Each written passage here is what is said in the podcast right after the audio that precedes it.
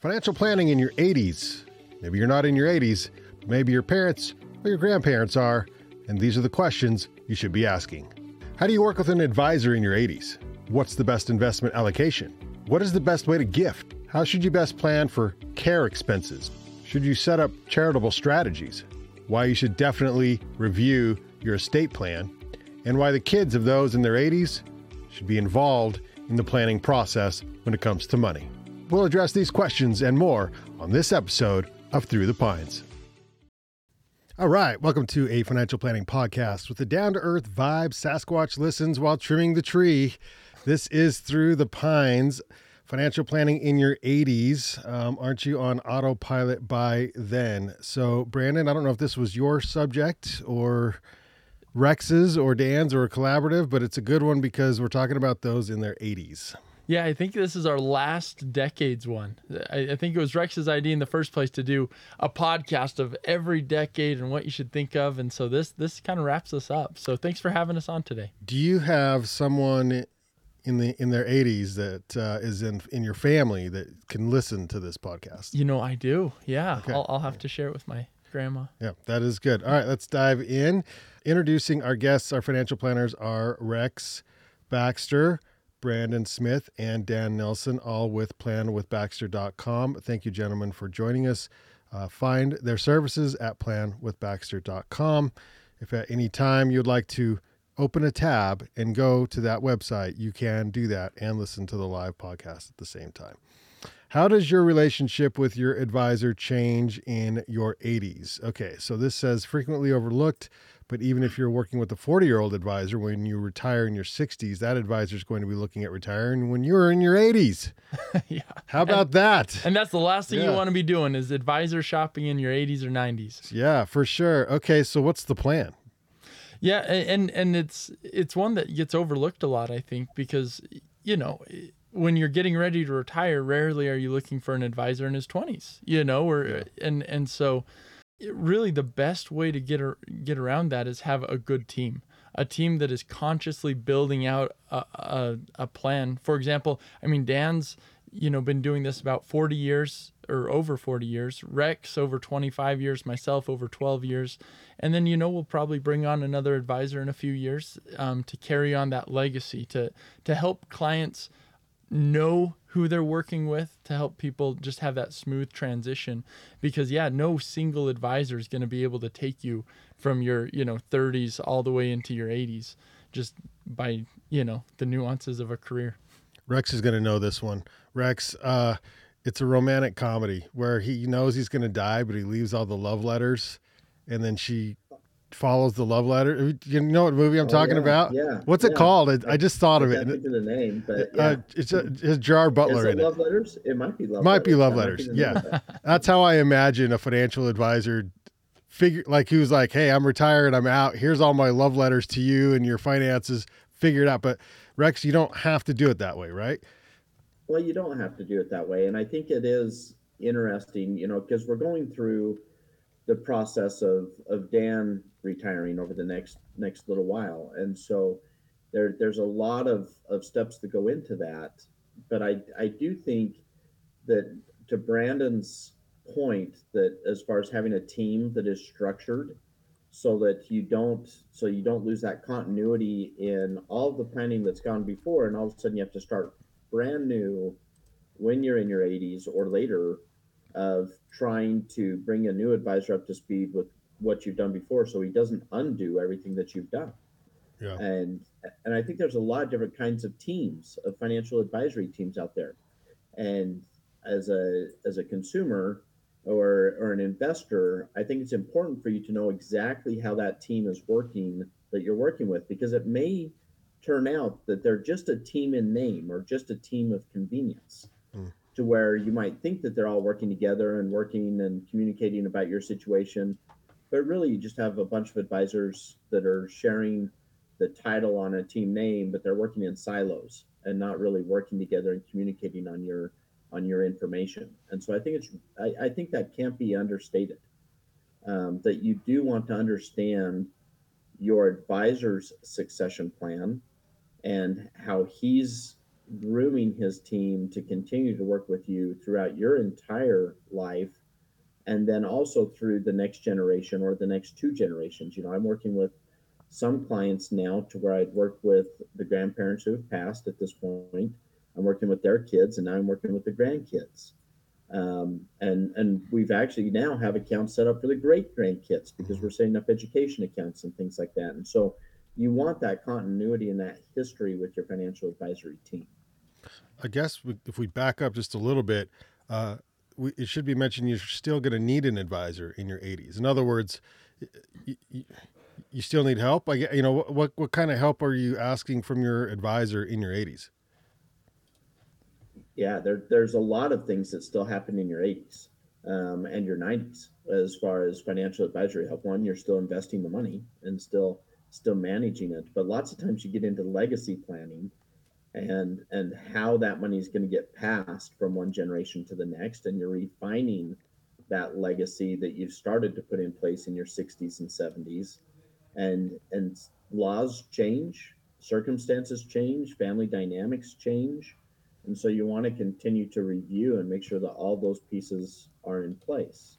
Dan you've seen a lot of this over your career as far as as people get into their 80s and, and generational wealth and and different kinds of planning issues that people go in through their 80s what as as you think about your clients that are in your 80s and luckily we have a great succession plan and continuity in our team so it's going to be a very smooth smooth transition. Um, but if it wasn't that situation and you were just handing it off to anybody you know to somebody that that didn't know you didn't know your clients well what kind of of hiccups? What kinds of of you know problems do you think might arise from that? Oh that would be a lot of that would be a lot of issues a lot of problems. So this is something that's really important. As an advisor uh, most of us start this career sometimes after a different career. Some of us right out of college. I started when i was 23 years old 66 now so going on 43 years. And uh, and so when I first started, I had clients that were in their 50s and 40s. Uh, a lot of them, most of them were that after they started earning a little money and and had some money to invest. That's where they are. Well, those same clients are 80 and 90 now, and um, some cases or passed away. And I'm working with the next generation and even a third generation. The the process of making sure you have a advisor that will be with you for a long time is important to a client. So the relationships I have, I've had over the last uh, five or six years, a lot of people, a lot of those clients say you can't retire until I die. That's kind of funny to think about, but but but I've had people tell me that, and yeah. I we would laugh and we would say no you're going to be fine because there will be a plan in place and i've already started that process. So rex and i started talking about this many many years ago. And now brandon's part of this team with rex and part of my team with me and and so we started this process a long time ago. I stepped out of management about a year and a half ago in order to prepare for a retirement process which is going to play take place for me in the next few months. And so there is a plan in place. I, I have no problem uh, or concerns for my clients that are in their 50s, 60s, 70s, 80s, and 90s now because I know where there's a good team and a good succession plan uh, behind me in this process, including our assistants, uh, which which work hand in hand with clients. So it's a really important thing. And so if you're in your 80s, you got to make sure that whoever you're working with is part of a real live team, a team that works together, that is in contact with each other on a daily basis, that you can count on having an advisor there or someone as part of the team to help you at, at any point in time. Rex, let's go ahead and give yourself a, a plug. Tell me why someone um, who's in their 80s now and they're they're looking for an advisor i mean and you said it's not ideal to shop for one in your 80s so that's what we're trying to prevent if they're if they're with you now but if they're already in their 80s uh, why would why would they come to uh, yourself and, and your team well i i think because we've done such a great job of our team structure, right? You have you have Dan, who's who's now you know in his 60s and 40 years of of experience, and so there's very little that that he hasn't seen during his career. I have 25 years of experience. There's very little I haven't seen during my career. And so if you're in your 80s and you're joining our team, you know, I probably have another 20 years in this business. And so if you're in your 80s, that's going to put you well over 100.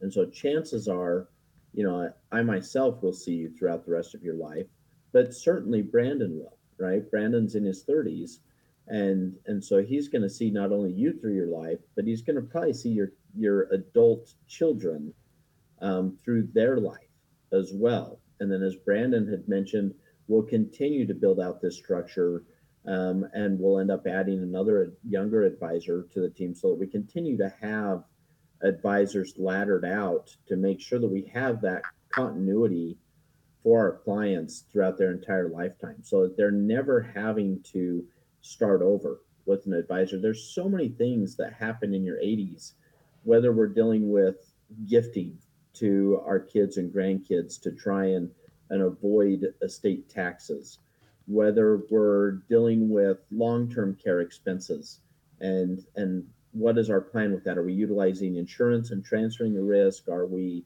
utilizing our assets? Um, you know, but what is the plan? For that, whether it be charitable gifting strategies um, that we're that we're implementing. Um, you know, whether we're trying to teach lessons with kids as far as investing and managing money and and and kind of becoming financially strong. So there's there's so many things. Then on top of that, you have all the the emotional dynamics of of changing your investment strategies to where a lot of our clients have amassed significant assets to where we start investing on their kids' um, risk tolerance and timeframes as opposed to the client, as opposed to the 80 year old. The 80 year old will probably never spend all of the money. And so a portion of that, we start having the ability to take on additional risk or to take on additional timeframes. And, and so working and, and having to start over with all of those pieces um, really could prove a nightmare for for your parents or your grandparents that are in their 80s and so working with a team like ours that has has put some forethought into the structure to make sure that we have that continuity for you and your loved ones i think is an enormous competitive advantage for us. Uh, what does the asset allocation look like? You sort of touched on it in that last answer rex but um, you're in your 80s and so what, how do you what does your portfolio look like I think every client's going to be very unique, but most of our clients that are in retirement um, in their 80s, typically we've got a fair amount of, of safe assets to make sure that we're meeting the daily needs, daily spending, the traveling, whatever it is that they're wanting to do. And that can be everything from, you know, money markets to, you know, CDs to, to short-term bonds, government bonds, treasury bonds, different things like that and and then typically we've got a portion of their assets that continue to grow so that we can then outpace inflation. And so that's that's typically where we're at. But somewhere in that 80s normally their mindset shifts. And normally they start to to recognize that hey you know half of this or three quarters of this i'm never going to spend. Um, i'm just not spending that much of it and i don't have a desire to spend it. I have a desire more to pass it on. And so then we start saying well for that portion maybe we can take on some additional risk for that portion of the accounts and and start investing with a back to a longer time horizon instead of a five or ten year time horizon. We can go to a 20 or 30 year time horizon on those assets. What is gifting? Uh, what's what, legally? When you're when you're uh, old enough to or or can you do it at any time but when you're in your 80s um, what how do you gift money to family, friends, uh, nonprofits, that kind of thing?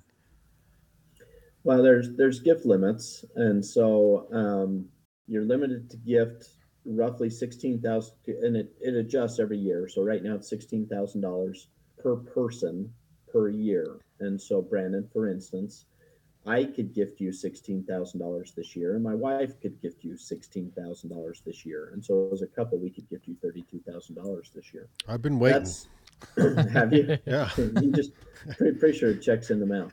Um, so I, you know, that's without having to file a gift tax form. If if you give more than sixteen thousand dollars, then then you have two two options basically. You can fill out a gift tax form, and it's it's taxable roughly at the forty percent tax rate, um, above and beyond that. So that doesn't sound very fun to a lot of people. And then, or you can use your unified credit, um, which is is roughly your your exemption, your death tax exemption of a million dollars. But you have to track that on your on your tax forms every year and so and report that to the IRS so that you don't go over that lifetime gifting exemption amount. And so we try and utilize that because there are some things where it makes a lot of sense to gift early if it's going to, you know, appreciate a lot over the rest of your life, so that we we essentially get it out of your estate to avoid estate taxes or death taxes. But when we're giving to individuals, those are kind of the limits. If we're gifting to charity, then obviously there are no limits. You can give as much as you want to charity. Mhm. Um, it may or may not be deductible on your taxes, depending upon different income limits and, and tax law. Uh, but you can gift as much as you want to charity. So, Okay. Uh, moving on to taking care of yourself, I guess. Um, the the costs involved with uh, care centers, facilities that uh, you may need to enter later, um, and and how does that affect your family, and how how's that stuff structured? Yeah, with, with so long term care, the the primary concern with a, with a care facility or, or or what's often called a long term care expense is that that one spouse will go into a care facility and that that can range in cost. I mean anywhere between 3000, 8000 and and even more per month.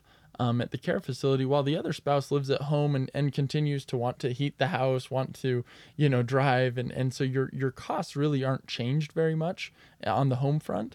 And then meanwhile the other spouse is in a care facility and you start distributing, you know, two two times or three times as much as you were planning on.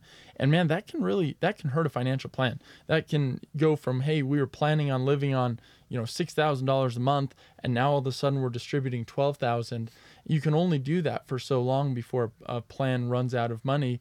And then, you know, often what happens is is the spouse in the care facility passes away and then the surviving spouse is left with nothing. And so that's that's what we're concerned about. That mm-hmm. that's the major concern. If you're single that that concern's still there but not as big right? Because if you deplete all your assets first of all, it takes longer because you've got your own social security to go towards it and everything else. But let's say you do deplete all your retirement savings, equity in your house, then you can go on to Medicaid. And Medicaid from that point picks up the rest of the bill. And so, although that's not a, an ideal scenario, it's also not devastating to a surviving spouse. And so, if you know, as we plan for that, you know, in your 80s, there's not a lot of options. There is such a thing as long term care insurance, or people will buy life insurance with long term care. And those work, they're just a little bit expensive. And so, we can look at those and see if that makes sense. But for the most part, people love doing the self insurance, where we save a little bit more into retirement accounts so that the accounts are able to distribute more in the event that we needed a long term care. So how how can how is it best or when should um, the the children of a parent in in their 80s start planning for for that and putting money away to maybe assist with long term care? Yeah, planning for it starts a lot earlier, right? Planning for it should start, you know, in your accumulation years while you're working and building up those extra assets. If you find yourself in a spot though where you're in your 70s or your 80s and and that is coming, then you can kind of, you know, there's there's a couple things you can do. You can position, you know, maybe kind of cut down on expenses to save a little bit more up. Um, you can also look at alternatives, you know, having kids come in and help with some of the care, having maybe a, a nurse come by the house rather than, you know, living in a care facility. Sometimes spouses will help um, care. Uh, you can also work with estate planning attorneys if there's a time frame in in there where you're like, hey, you know, we don't have a care an imminent care need right now, but down the road, years down the road, we think this is going to happen, and there's some trust work that can be done, although that that gets a little bit more complex. Hmm. Okay, Rex, Dan, you have comments on the on the preparation for the care facilities? Yeah, I think on on the care side, you know, like Brandon had mentioned, a lot of the planning starts in your 40s and 50s and 60s because if you're going to to transfer that risk to an insurance company, that that's where the sweet spot for the insurance premiums are is mm. is much earlier in life. It's it's very expensive to go through underwriting when you're in your 80s. Nobody wants to insure you when you're in your 80s because it's it's a bad bet for insurance companies. And so if if you find yourself in your 80s, then then we need to to look at how are we going to do this? Are we going to sell a house? Are we going to, you know, leverage other investments? What what are we going to do? And are we wanting to stay in the house? Are we wanting to to hire full time help, um, round the clock care in the house, which can run, you know, 10, 15, 16,000 dollars a month um, for round the clock care in the house. And and we have some clients that choose to do that. They have the assets and, and have done a good job planning and and they they just want to stay in their home. We have other clients that that want a more active lifestyle earlier, and so they go into retirement centers and and you know get you know some social benefits that way. Um, I think the the other piece on on the 80s and insurance is lots of times if we did the planning in our 50s and 60s and 70s, some of that planning may have gotten a little bit murky by the time we're in our 80s and we may remember pieces of what we put in place or the highlights but it's good to review that. It's good to review those those insurance plans regularly. And not only with you but with the spouse and with the kids because chances are it's not you that's going to be you know actually executing on that life insurance policy. And so your kids need to understand is there a 60 day waiting period? Is there a 90 day waiting period how many of the active daily living activities or ADLs do I have to fill, which is, you know, transferring, toiletry, cleaning, bathing, eating, um, those kinds of things. But how many of those do I have to fill before the life insurance or the, the long term care insurance policy will kick in? And these are all things that we need to be communicating again to that next generation down because they're the ones that are going to step in and do that. And so in our 80s, typically we're doing more family meetings, you know, once a year or once every other year to make sure that your trustees are up to date, that they know where your healthcare directives are, that they know where your powers of attorney are, um, make sure that they understand where your assets are, thing, things of that nature. So I think it's really important that you do family meetings with your key trusted people that are going to take on those roles as we get into our 80s. Dan, other thoughts? Yeah, the key the key to the whole thing, I believe, is is what you, we've all said. Brandon said it, uh, Rex said it. You, you just have to plan for it. You should have a plan A, plan B, plan C, plan D. In other words, what happens if with mom if she falls, or what happens if she just gets sick? Uh, uh, what are what are our plans? The kids, the family, all even grandkids need to be involved at some point in time in, in a lot of cases to help out in certain areas. And everybody has this issue. Uh, it's not just uh, people that, that don't have money or people that have a lot of money. It's an issue for a family no matter what, because we all naturally age and get to the point where we can't do uh, some of the things that we used to do. I've often said that you don't remember who came to your first birthday party and your last birthday party. And uh, so, so someone else has to be there to plan both of those birthday parties for you, you know. And so, and so that's the natural part of life. And uh, the plan, the, the main idea is that you plan for it with your family. That was awfully bleak. well, I do. I I was. Uh, I was. I just went to my grandson's first year uh, birthday party last week, and he had no idea who was there. Yeah, he doesn't know who you are, huh, Dan? he was smiling. He was he was having he was fun. Smiling. Somebody else planned it for him. Well, you know? I got to listen to. I was privileged enough to listen to a, a chat by Tammy Sloan. Uh, we, are in Utah, so the um, Coach Sloan's wife, when who, who he was married to, when when he died, and she retold the story where I think he fell, slipped on some ice and, and, broke his arm, and there was very little health issues prior. But then he went under like a general anesthesia to fix the fix the broken arm, and that triggered an underlying disease. And it wasn't long after that until he needed uh, care, care. And so it can happen where they're healthy one minute and not the next.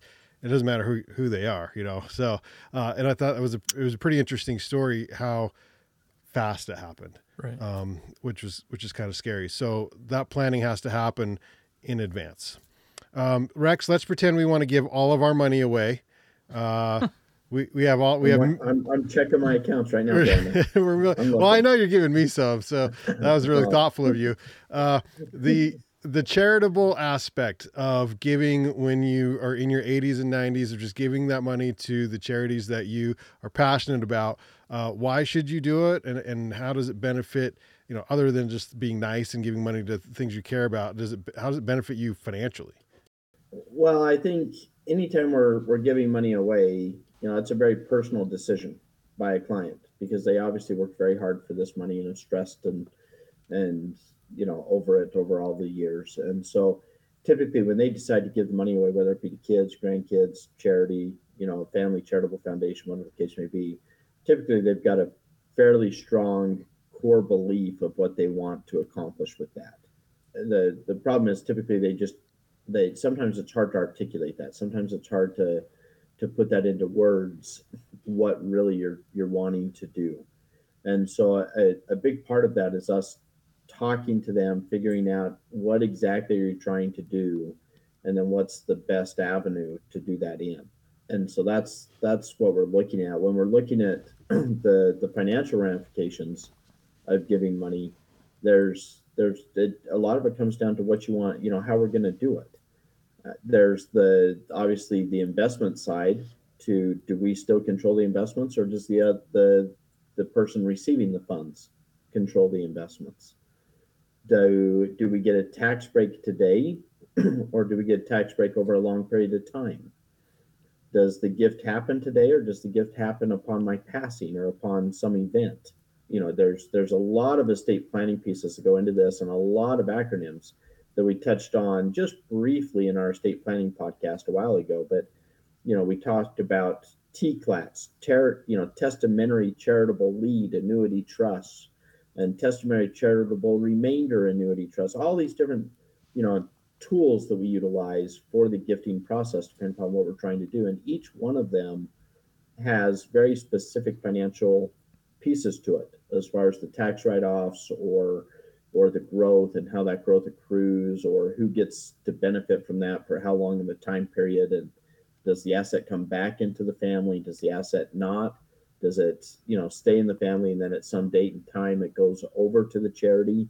And so the charity has an interest in it, but no receipt for 10 or 20 years. And so it's it's a very complex issue that we deal with with our top, you know, 10, 20% of our clients to try and figure out what the best avenue is. Yeah. Does that make sense? Because Eccles are huge in Utah. If you had any idea of how they're they're structured or how they do their all their charitable giveaways, it's a very complex structure. I can tell you that. it, one one thing with with donations, I I feel like a lot of times people think, uh, you know, wealthy people give donations for the tax benefits, um, but the reality is is that if you give money away, even you're never going to get a hundred percent benefit back right? Like, like, you give that away and you're getting a tax benefit, and that might help you. You know, that might be a 25 or even a 50% tax benefit. But ultimately, I mean, if the goal here is to retain and spend more money, charitable donations are never, never like to be your, your golden, um, your golden bullet. However, if you're already going to give money to a charity, maybe it's a church, maybe it's a charity that you you you know regularly donate to, you know, there's ways that we can that we can donate to those charities more efficiently. For example, we can we can send money out of an IRA directly to those charities and so it's never recognized as tax to you. Now, of course, you would have been better to take that money straight out of your IRA, pay taxes on it, and spend the remainder.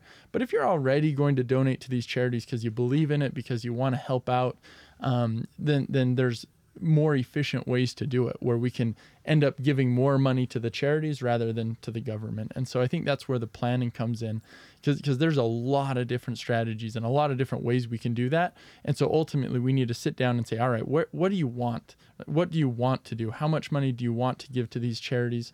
And and then, you know, let us try and figure out what what an efficient way might be to do that. Dan, did you have any comments on charitable giving? You know, it's, uh, something that most people do. They have a cause or something they believe in.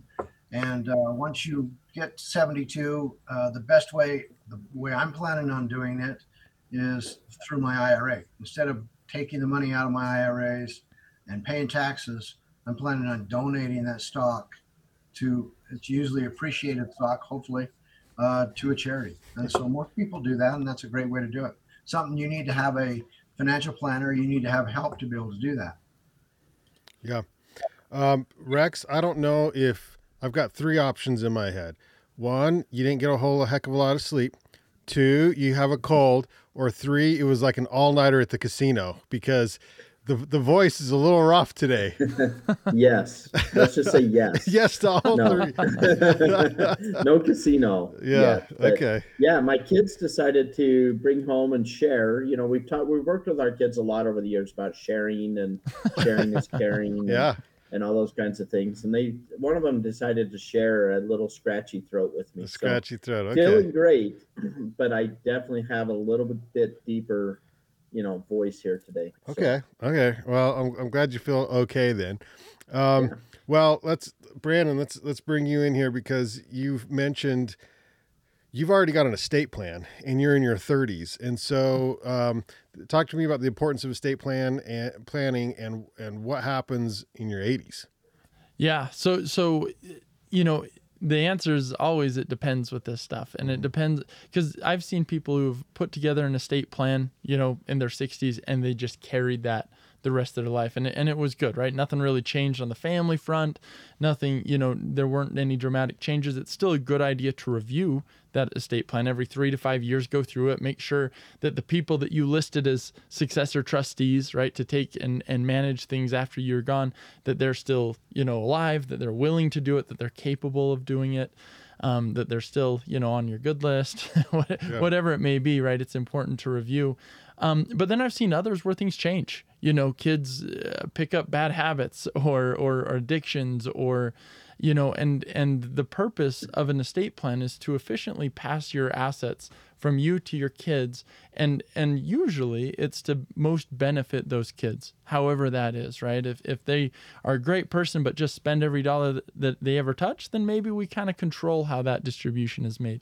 Or maybe you don't care and you say hey let them have the greatest year of their life and then you know they can go back to the life as it was before. Yeah. and and it really you know there isn't a right or wrong answer. It just depends on you know what you want. And so that's why we say you know review it every three to five years read through it. If you were to pass away today or over the next three years you know how does that look is is that going to be what you would want to have happen with your money and if so great if not then we might need to amend it right we go to an attorney they can make some changes on it um, that usually doesn't cost too much um, other times, if if we're a whole overhaul, right, we need to change everything. Then then we'll just write a whole new trust. Dan, as you get closer to retirement, what's your what's your thoughts heading in, in into not having to work and then looking at your estate plan?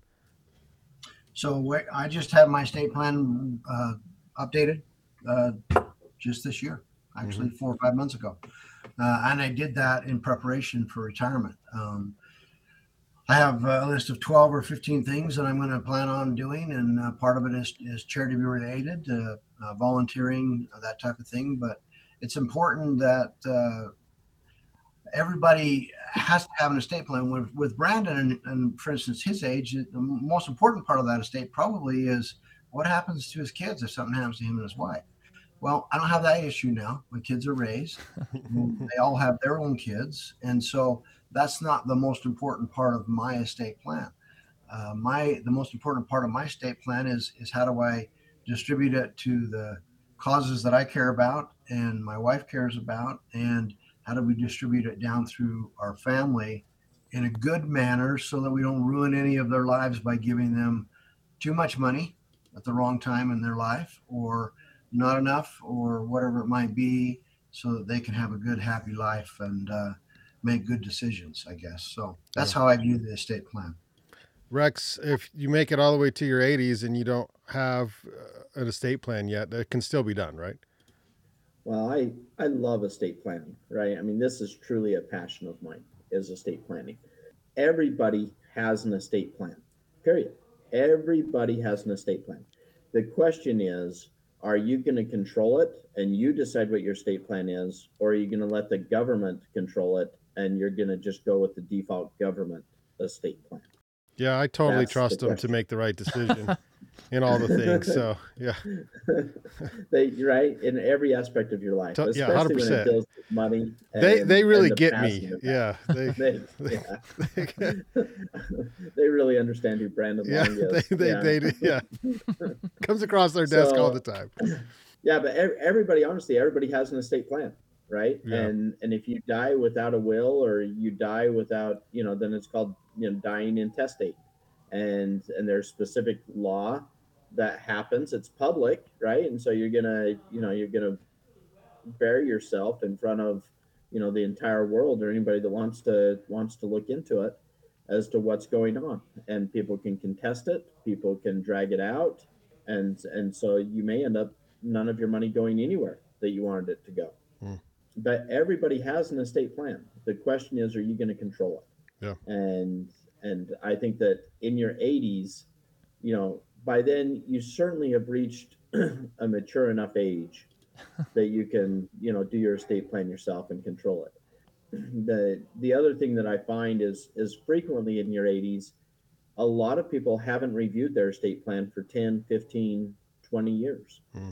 And so I was reviewing one here just maybe a couple months ago and and there were two things in the estate plan that kind of caught me off guard. One, it was that there was a certain amount of money going to a pet that had passed on, you know, 13 years ago, Yeah, and and I just love no the pet made it in the estate plan. That's fantastic. The So, pet made it in. yeah. It was a loved pet for Yeah. sure. Um, but it was still in the estate plan, and there wasn't a clause in there. It wasn't written as to what happens if the pet had gone, and so it just left some of the money just in limbo, um, and which causes additional legal work and expense and time at the end as to how do we deal with this. Um, and so that that gets a little bit nebulous. Then the other one was that they had had a a nephew in the estate plan, and since then the nephew has kind of written off the family, Hmm. and and this particular client had kind of written off the nephew, and and yet the nephew is standing to inherit, you know, a third of the estate, and in this case it was significant amounts of money. all of a sudden And they're so- family again. Yeah. Yeah, So so we wanted to make sure that that that got cleaned up and and so I think it is important every 3 to 5 years just to review it, get it out, read it, make sure that the the you know people that are going to be controlling it, the successor trustees and you know typically that goes down two or three steps are in place, make sure that you know who the money's going to still makes sense for what you want to do and and when you want it to go to them uh, makes sense as well. So This is a perfect time sounds good. for a shameless plug. Check your beneficiaries on your 401k plans, on your Yeah. IRA plans, Yeah. on everything else. Because it, it- always there's some time. I think Rex, you were sharing there was someone this year that um, had a not so pleasant experience. Yeah, I mean, there's there's there was one this year that I think a first wife, after being married three times, inherited the funds because they were the beneficiary of the 401k plan, and he just never got around to changing it. And so, wife two, that was the mother of one or two kids, and and wife three, that was his current wife of 10 plus years, received zero, Hmm. right? And kids received zero. Yeah. And wife one was elated. Wife one was happy.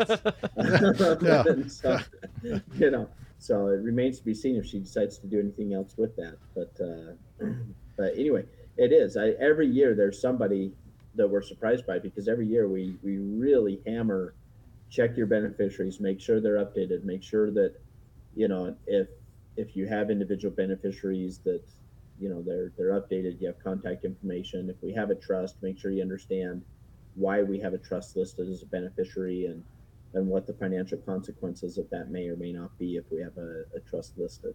Brandon, you know what time it is? Time for m- some more Some numbers. More numbers. Yeah, let's do it. I know. I thought you were leading me into that earlier when you're like sharing Brandon. I was like, Oh. oh, share some. Anyway. Mm.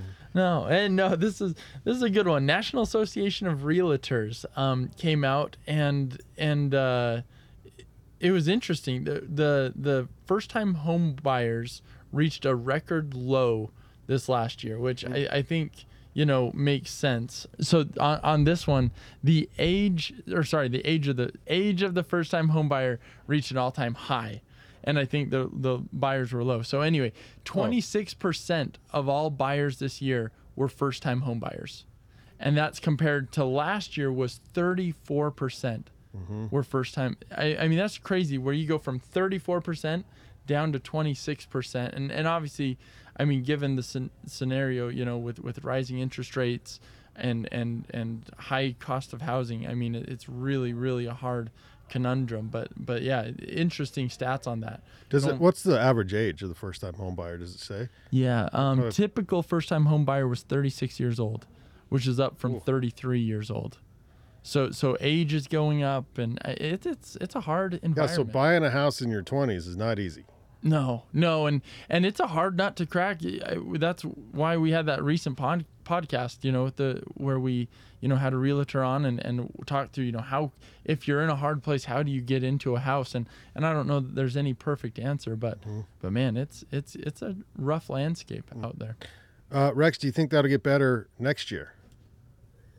I don't think it will get. I don't think that stat will get better next year. Hmm. Um, I think you know we probably have a couple more interest rate hikes to go during this interest rate cycle, and so that's gonna that's gonna be a little more difficult for people to afford their first home.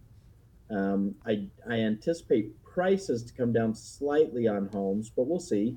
Um, but I don't think it'll be overly significant on on the housing prices. If they drop, it'll be minor and not enough to offset the higher interest rate. So, so this next year, I'm not anticipating that stat to change. I think in 2024, we probably will begin to see that stat reverse and, and go the other direction. But I think this next year is going to continue to be a challenging year for first time home buyers. What What about? Because this is for our our friends in their 80s and 90s, and they're leaving property to their kids who potentially may be in their 20s. How good of an idea is that? Ooh, biggest mistake. Um, one of the biggest, not, Yeah. sorry, not leaving your Wow. house to your kids isn't the biggest mistake. I misspoke. But one of the biggest mistakes that I see of people in their 80s, and typically it's late 80s when I see this, is they will just add their son or daughter's name to the title on the house, um, thinking that, oh, this is going to make it really simple um, for, for me to transfer the ownership of the house And it does And make it un- simple.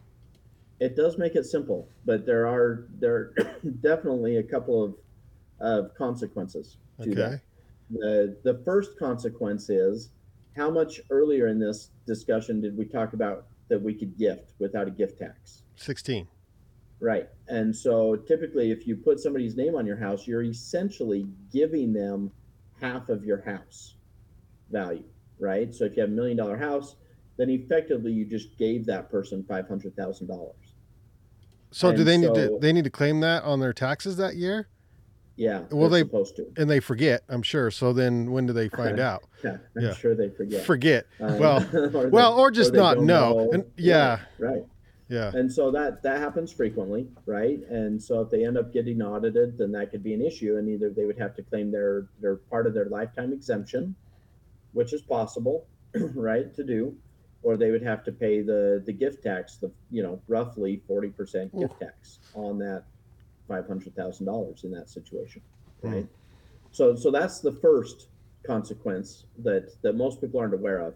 The second is that when you pass away, you get a step up in cost basis on on your assets. And so if if as a parent, if you bought that as an 80 year old, if you bought that house for a long time ago, 50 years ago, and you paid forty thousand dollars for that house, and today that house is worth, you know, five, six, seven, eight hundred thousand dollars today, then when you pass away, you get a step up in cost from forty thousand to the current value of that house thus avoiding having to pay capital gains on the sell for that entire amount.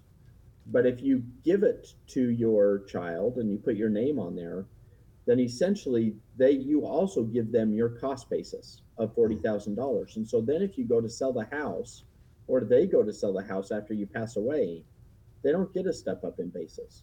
Mm. And so now they're paying capital gains on the entire increase from 40,000 up to that $800,000 house.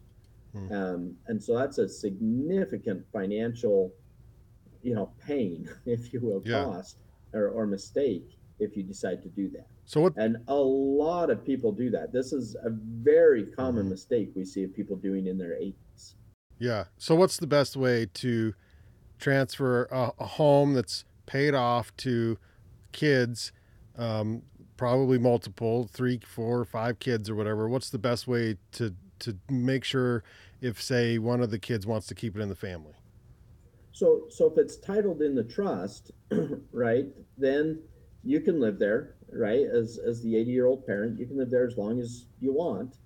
And then when you're done, you've got the successor trustee at that point that can can manage that for your benefit while you're living. And then when you pass, then they get to step up in basis. And then at that point, they can sell it. They can, you know, negotiate with the other kids to see if one of them wants to buy it or whether one of the kids it's their inheritance and the other kids are splitting cash and investments. There's lots of ways to do that, but that's the best way to, to probably avoid the, the gift tax or the cap, the lack of capital gains and, and step up in basis yeah. taxes. This is why we talk to the professionals, folks. Bring them in because we don't always know the consequences or the questions to ask, and that's why uh, you guys exist. So, uh, very important. Okay, so uh, let's lastly here take us out. Why are we involving the kids? And this is part of it. You know, maybe one wants, maybe they're all assuming that three, all three kids don't care about this house, and then suddenly one of them does care. And so when when you're setting up your your financials and you're talking about your financials in your in your 80s, you know, when do you bring the kids in? Rex, you want to start? Sure. So I think you bring the kids in fairly early. Um, lots of times we'll bring the kids in later in our 70s um, for the first time and start to start to go through the basics of the estate plan with them. Lots of times we won't go through detailed finances with them just yet, but typically we'll start there. I think there's lots of examples that both you know Dan and Brandon can share of families. You know, one of the main reasons that families fall apart is due to lack of communication. Is mom and dad didn't tell the kids what the plan is and and if you want that, then then that's going to be an issue. Yeah, Brandon. Yeah, and, and when we say kids, I mean if you're in your 70s or your 80s, kids are you know in their 50s and 60s. Right. Right. Um, right. Uh, but but I mean, it's also important. It depends on the depends on the situation, obviously. Um, but it, I've I've watched as people have inherited money or have um, you know been given money and haven't had any investment experience, right? And you have these, you know, the parents who have been through the storms, right? They've been through the financial downturns, the ups, and they are like a captain on the ship, just sailing right through it, and and and it, you know, long term make great decisions. But then, man, you you turn you turn over the the helm to yeah, sorry all the sailing for all the sailing references. um, you can turn, you tell he owns a sailboat? yeah. you, you turn it over to, to you know someone who doesn't have that experience. Maybe they've done a little bit in the 401k, but all of a sudden you know a, a big downturn comes and they're thinking, holy cow, I've got to protect this, right? Like, and yeah. how am I going to protect that? Well, I'm going to sell it, and then I'm going to try and buy it. I'm you know they start doing all sorts of different stuff, and and you can help you know kind of help the the next generation understand how investing works and that hey we've been through this right? And this is how we get through it. And these are the do's and these are the don'ts. And and helping and involving kids can help them down the road as they start you know investing for themselves. I feel like next month's podcast every time you talk, you have to include a, a sailing, sailing metaphor. You got it. You, you have to figure that out. uh, Dan, you it's sort of a cheat code with your kids because your kids grew up with a, a, financial planner at the helm there in your family. But how much how much did you bring them in? When did you bring them in? Have they been along the whole time? You know what? How how are they involved with your financials as you get set to retire and move on to the next stage of, of life? No, they're, they're not involved over a long time, but they have been involved recently, especially my oldest son, who's going to be the uh, the executor for my trust. But let me just talk for a second about my the next generation up. My father, my father-in-law, uh, who are in their are in their 80s, and one of the most important things that I think that they should do or you should do when you're in your 80s is first of all, you have an estate plan and you talk about the big stuff, the money and all of that. But what about the watch, the ring? What about the cars that are in the garage that are brand new, maybe in some cases? What about the the, the uh, favorite painting uh, or something that's important to the whole family that they've seen for years and years and years as they visited your house? How, how do you how do you distribute that or how do you plan for that?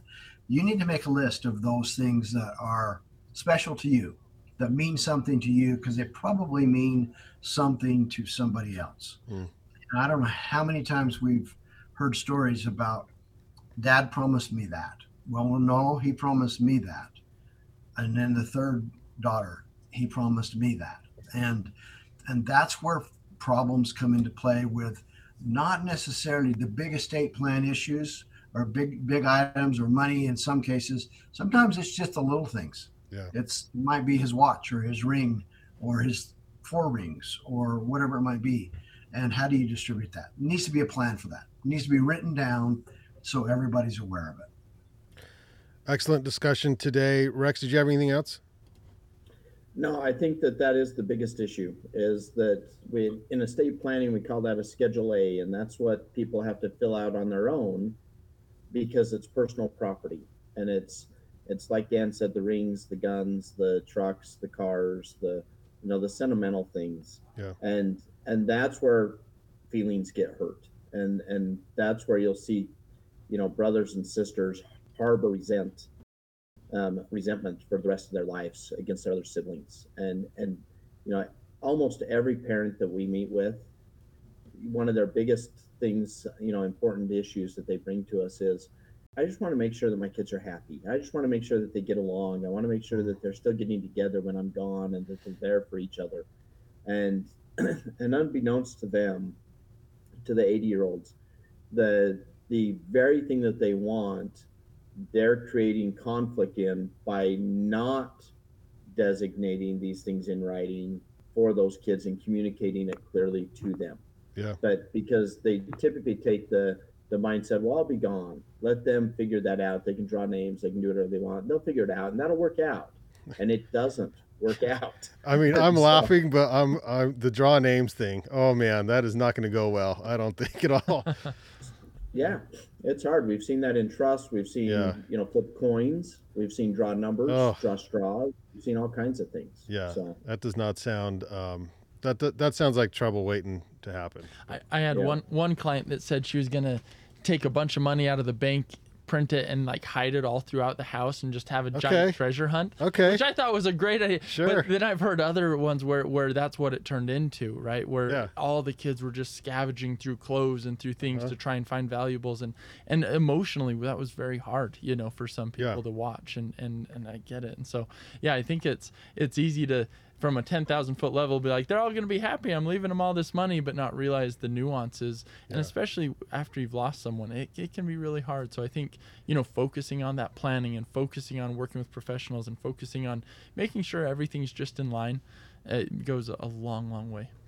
We ha- I mean, it, it's just a, just a story, but we had uh, an uncle pass where um, we were you go to the house and it's it is the weird small things rex like you said like that uh, his son found uh, like a Stanley lunchbox that we he used, and uh, me thinking that the son was not too happy with the dad at the time was not going to want this. So I'm like, oh yeah, I'll take it. And turns out he really wanted that lunchbox, you know. And it wasn't. It was like, oh yes, I mean it's your dad, you know, like t- take it, it's yours. But that it's those little things like that that you never know that could turn into big fights in the family, and then you're then you're in trouble. Yeah, and nobody wants to talk about it, right? Because we're talking about our own mortality. We're talking about death, and and kids don't want to think about their parents being dead, and and parents know that that's a hard discussion for their for their kids, and and so nobody wants to talk about it. It's like the elephant in the room. Yeah. And yet the reality is, the more we talk about it, the smoother that is for everybody. Yeah. And and it is just part of the circle of life. It's going to happen to all of us sooner or later, and so you might as well just talk about it and just throw it on the table and let's just have that discussion. It's the only way I know how to deal with people is we throw it on the table, we talk about it, and we figure it out. So Rex, your job is to have uncomfortable conversations. Is that what you're saying? That's you know I think that I'm going to work that into a tagline somehow. But I think that's great. You know, our Yeah. team is great at having uncomfortable conversations. Yep, that's good. I like it, and making them sound comfortable. So, uh, Sure. Brandon, thanks so much. Dan, thanks for joining us. Rex, listen, phenomenal advice, and they've got years of experience. So, planwithbaxter.com um, to help you if you. You have someone in your family who's in your 80s. You're listening to this podcast, and you are in your 80s. First of all, thank you because that's pretty sweet if you are. Um, but most likely, you're probably younger, and your and your mom or dad or grandparent is in their 80s and needs to hear this. So, Plan with Baxter, it's free, right? Rex, they can just call you and they don't have to Absolutely. pay anything. Okay. Yep. All right. Sounds good. Uh, like our Facebook page, keep up on the podcast. Follow us on Instagram at pines underscore podcast and subscribe to the YouTube channel so you can see our wonderful, beautiful faces on the YouTube at Through the Pines podcast. This has been Through the Pines reminding you to use yesterday's dollars to finance tomorrow's dreams.